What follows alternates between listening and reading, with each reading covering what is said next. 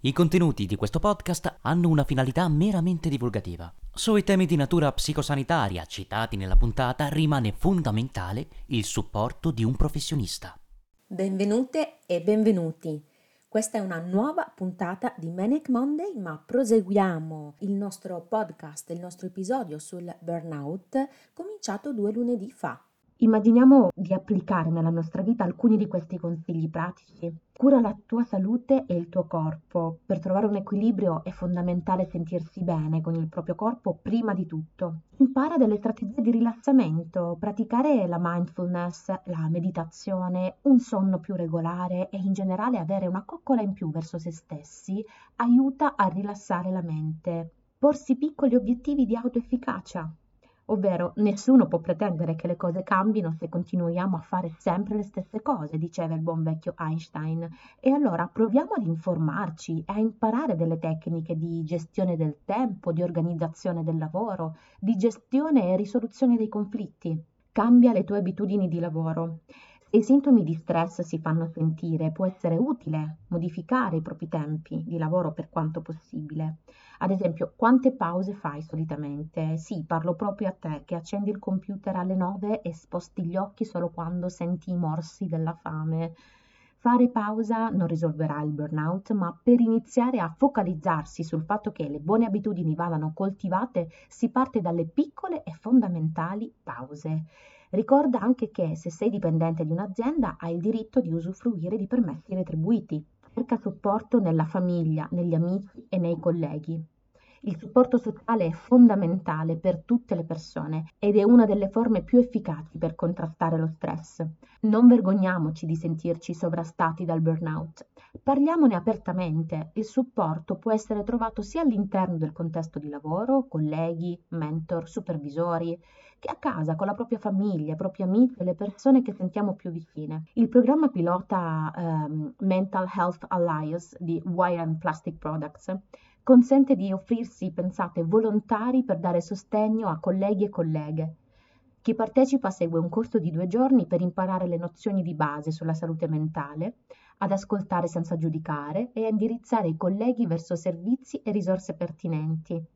Anche le aziende cominciano a muoversi in questo senso, fortunatamente, ma sono ancora troppo pochi i casi. Spesso si percepisce un disagio nel luogo di lavoro perché tra questo e la persona che lo abita per tante ore al giorno c'è un disallineamento in termini di valori, aspettative, di modi di essere. Ebbene, il modello Areas of Work-Life Model citato prima ci dice che maggiore è la percezione di incongruenza e inadeguatezza, maggiore è la probabilità di esaurimento della persona. Viceversa, una coerenza maggiore percepita porterà ad un aumento della, dell'impegno e anche della produttività. È molto interessante a questo proposito l'approccio di un'altra psicologa, Angelica Brasacchio, il cui lavoro è incentrato sul well-being organizzativo, per il quale maggior benessere psicofisico corrisponderà ad una produttività maggiore. High well-being for high performance.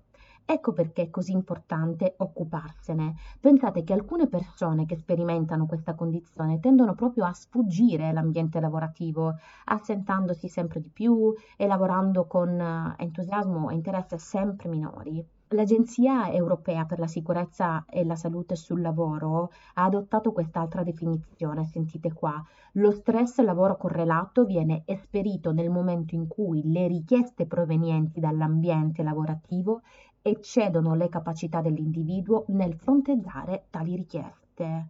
Quindi facciamoci più di qualche domanda su come ci sentiamo senza colpevolizzarci. Per concludere questa puntata così intensa citerò Martina Sconcerti, career coach e esperta di Future of Work, che in un recente post su LinkedIn ci parla apertamente del suo burnout. Ecco, l'ho trovata davvero molto di ispirazione e spero sia anche per voi. La cito testualmente. Ad un certo punto, chissà quando, ho perso la connessione. No, non il wifi, la connessione con me stessa. E ho fatto tutto per senso del dovere, per etica professionale, per le aspettative che gli altri riponevano in me. Per non deludere nessuno, ho deluso me stessa. Non mi vergogno nel dirlo, non mi vergogno a dire che adesso viaggio ad un'altra velocità, la mia, di questo momento, Il successo è una pietra dalle mille sfaccettature, che riempiamo la bocca con le frasi ad effetto, ma basterebbe accettarlo sulla nostra pelle, perché la realtà è che siamo umani.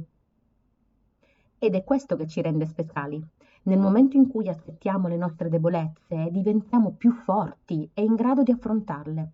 Il mio consiglio è proprio questo. Non abbiate paura di ammettere le difficoltà. Non nascondetevi dietro la lamentela, il chiacchiericcio, la frustrazione. Provate a rallentare e a guardarvi, guardarvi da fuori, ma anche guardarvi dentro. E se sentite che qualcosa non va, che quelle 12 ore al giorno al computer vi stanno consumando, prendetene atto e fateci qualcosa, che l'unica cosa che non ci darà mai indietro nessuno è il tempo e non vale la pena passarlo arrabbiati per il lavoro. Sarà difficile, certo, ma quante, quante sfide difficili avete affrontato al lavoro? Non potrà essere poi tanto più complicato di quello che avete affrontato. Per raggiungere il target, per salvare l'azienda, per lavorare con persone che non stimate, no? È tempo di mettersi al centro. Pensiamoci e mandiamo queste parole di ispirazione a tutte le persone che secondo noi ne hanno bisogno. Noi ci sentiamo alla prossima edizione di Maniac Monday per destigmatizzare la salute mentale nei contesti del lavoro. Maniac Monday.